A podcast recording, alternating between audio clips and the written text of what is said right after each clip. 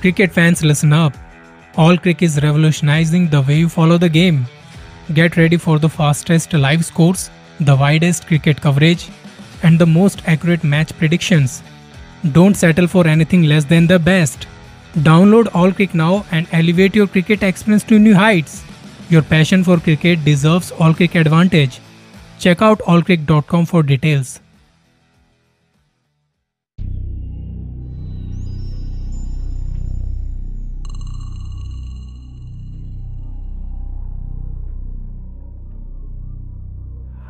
दरवाजे पर आती वो आवाज़ मेरे रोंगटे खड़े कर रही थी। मैंने भाई को कहा, ये तुम हो। उसने कहा, मैंने आपके साथ आते हुए उसे देखा था। मैंने उसके कमरे में झाँक के देखा तो वो सब चीज़ों से अनजान पीसी में गेम खेल रहा था। मौलवी साहब ने मेरा हाथ देखा और कहा, अब तुम जाओ। फिर पापा और उनकी क्या बात हुई? मैं दिल्ली में रहता हूँ। वैसे तो यहाँ काफ़ी सारी जगह हैं घूमने के लिए। हिस्टोरिकल प्लेसेस हैं पिकनिक स्पॉट है, और कई सारे फ़ेमस और बड़े बड़े पार्क साउथ दिल्ली में एक बड़ा फ़ेमस पार्क है। स्टूडेंट्स और कपल खूब जाते हैं यहाँ। यहाँ पर मैं भी अपने दोस्तों के साथ कई बार चला जाया करता था।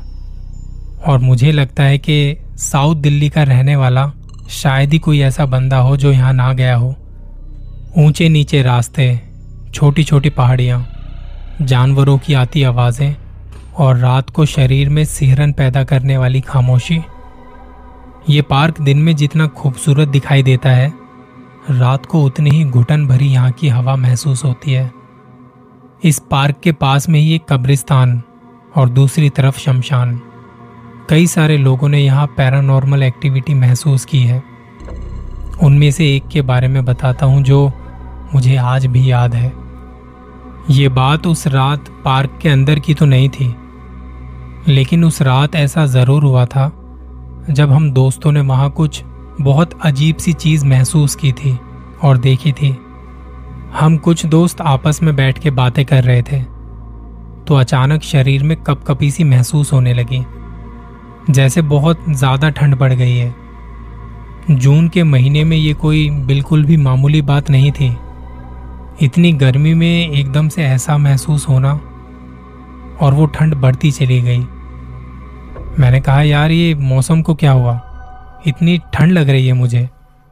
बाकी दोस्तों ने भी कहा कि हाँ यार, ठंड तो हमें भी लग रही है। फिर मैंने कहा कि, चलो यार, चलते हैं। काफ़ी रात हो गई है। घर जाने में भी टाइम लग जाएगा। बारह बजे के आसपास का वक्त हो रहा था।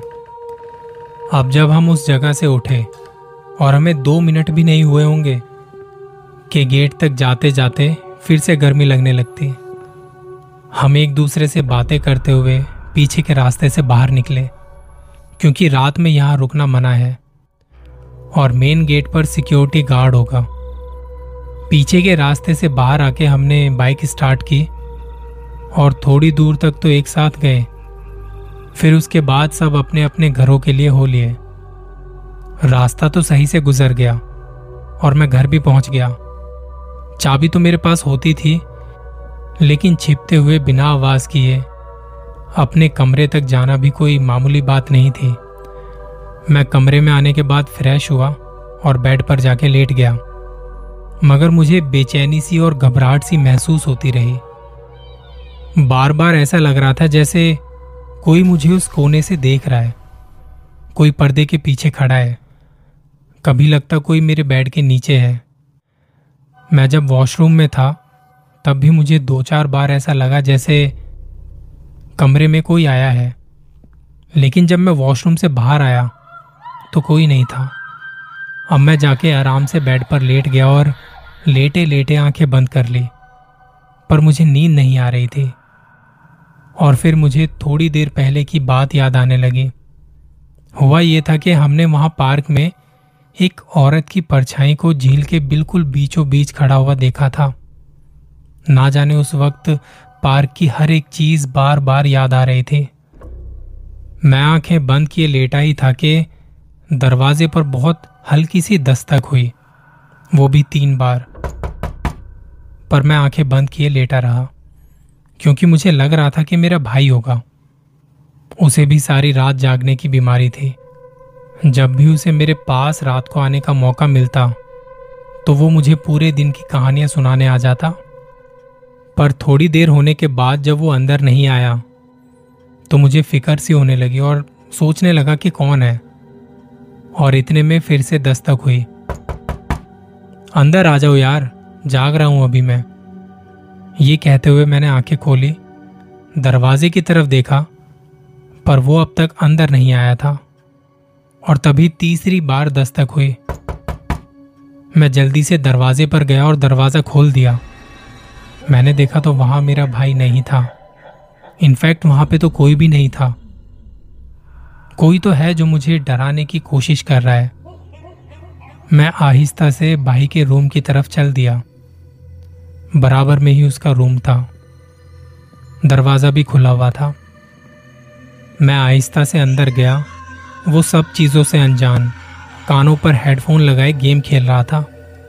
इतना खोया हुआ था कि उसे मेरे आने की भी खबर नहीं थी। उसे इस तरह खेलता हुआ देखकर मैं थोड़ी देर वहीं खड़ा सोचने लगा। फिर मैं वहाँ से पापा के कमरे की तरफ़ गया। हल्का सा दरवाज़ा खोला।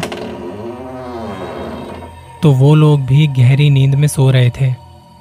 अब जब मैं उनके कमरे में झाँक रहा था तो मुझे महसूस हुआ कि मेरे पीछे बिल्कुल मेरे कान के पास कोई है, जो मेरे साथ साथ कमरे में झाँक रहा है और अचानक से छूता हुआ वहाँ से गुजरा है। मैं जानता था कि मेरे पीछे कोई नहीं था, पर उस बात को मैं आज भी याद करता हूँ और जुटला नहीं सकता कि कोई मुझे महसूस नहीं हुआ था वहाँ। उस वक्त मैं मुड़ते ही अपने कमरे की तरफ़ भागा। कमरे में आते ही दरवाज़ा बंद किया और बेड पर बैठ गया।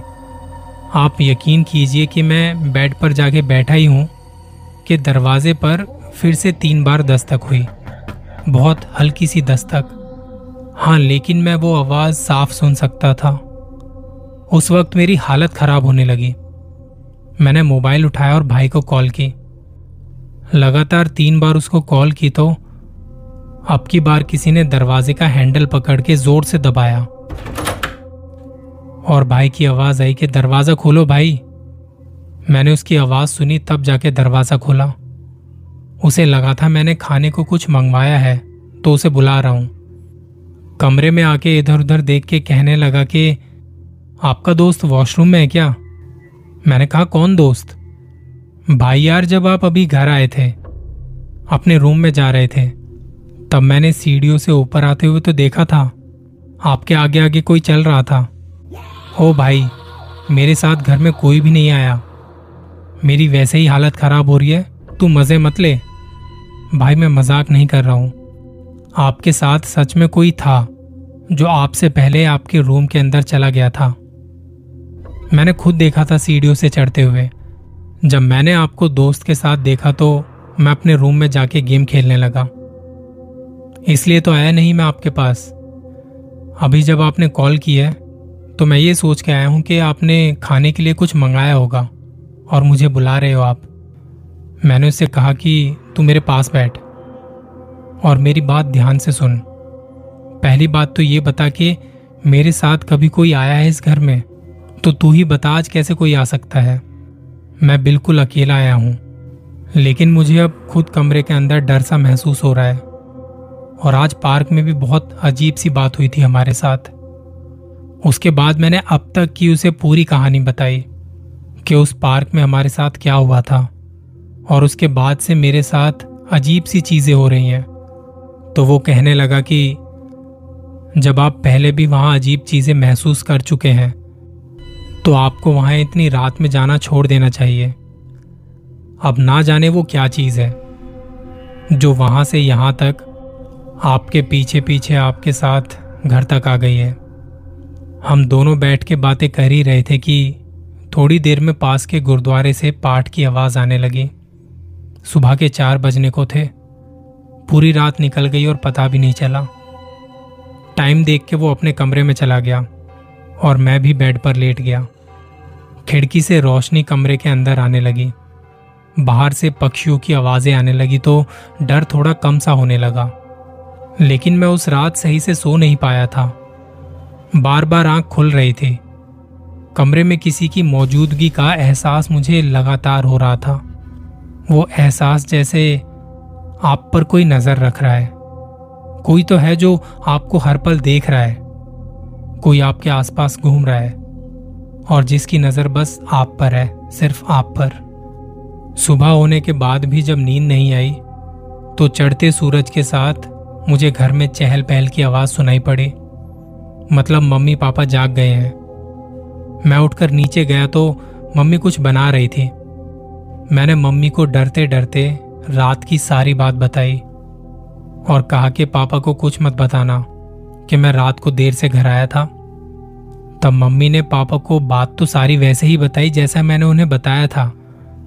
बस देर से आने का ज़िक्र नहीं था उसमें। उसी दिन पापा मुझे एक मौलवी के पास लेके गए और उन्हें पूरी बात बताई। उन्होंने मेरे हाथ की छोटी उंगली पकड़ी और आँखें बंद करके कुछ पढ़ने लगे और फिर दो चार बार फूक मार के कहा, अब तुम जाओ। मेरे जाने के बाद उन्होंने पापा को क्या कहा, इसका थोड़ा अंदाज़ा तो हो गया था मुझे और बाकी बात जानने की ज़िम्मेदारी फिर मैंने अपने भाई को दी। कि तुम जाओ और पता करो कि मौलवी साहब ने क्या क्या बोला है। उसने बड़ी मेहनत करके पापा का कहा मान मानकर उनसे बात निकलवा ली।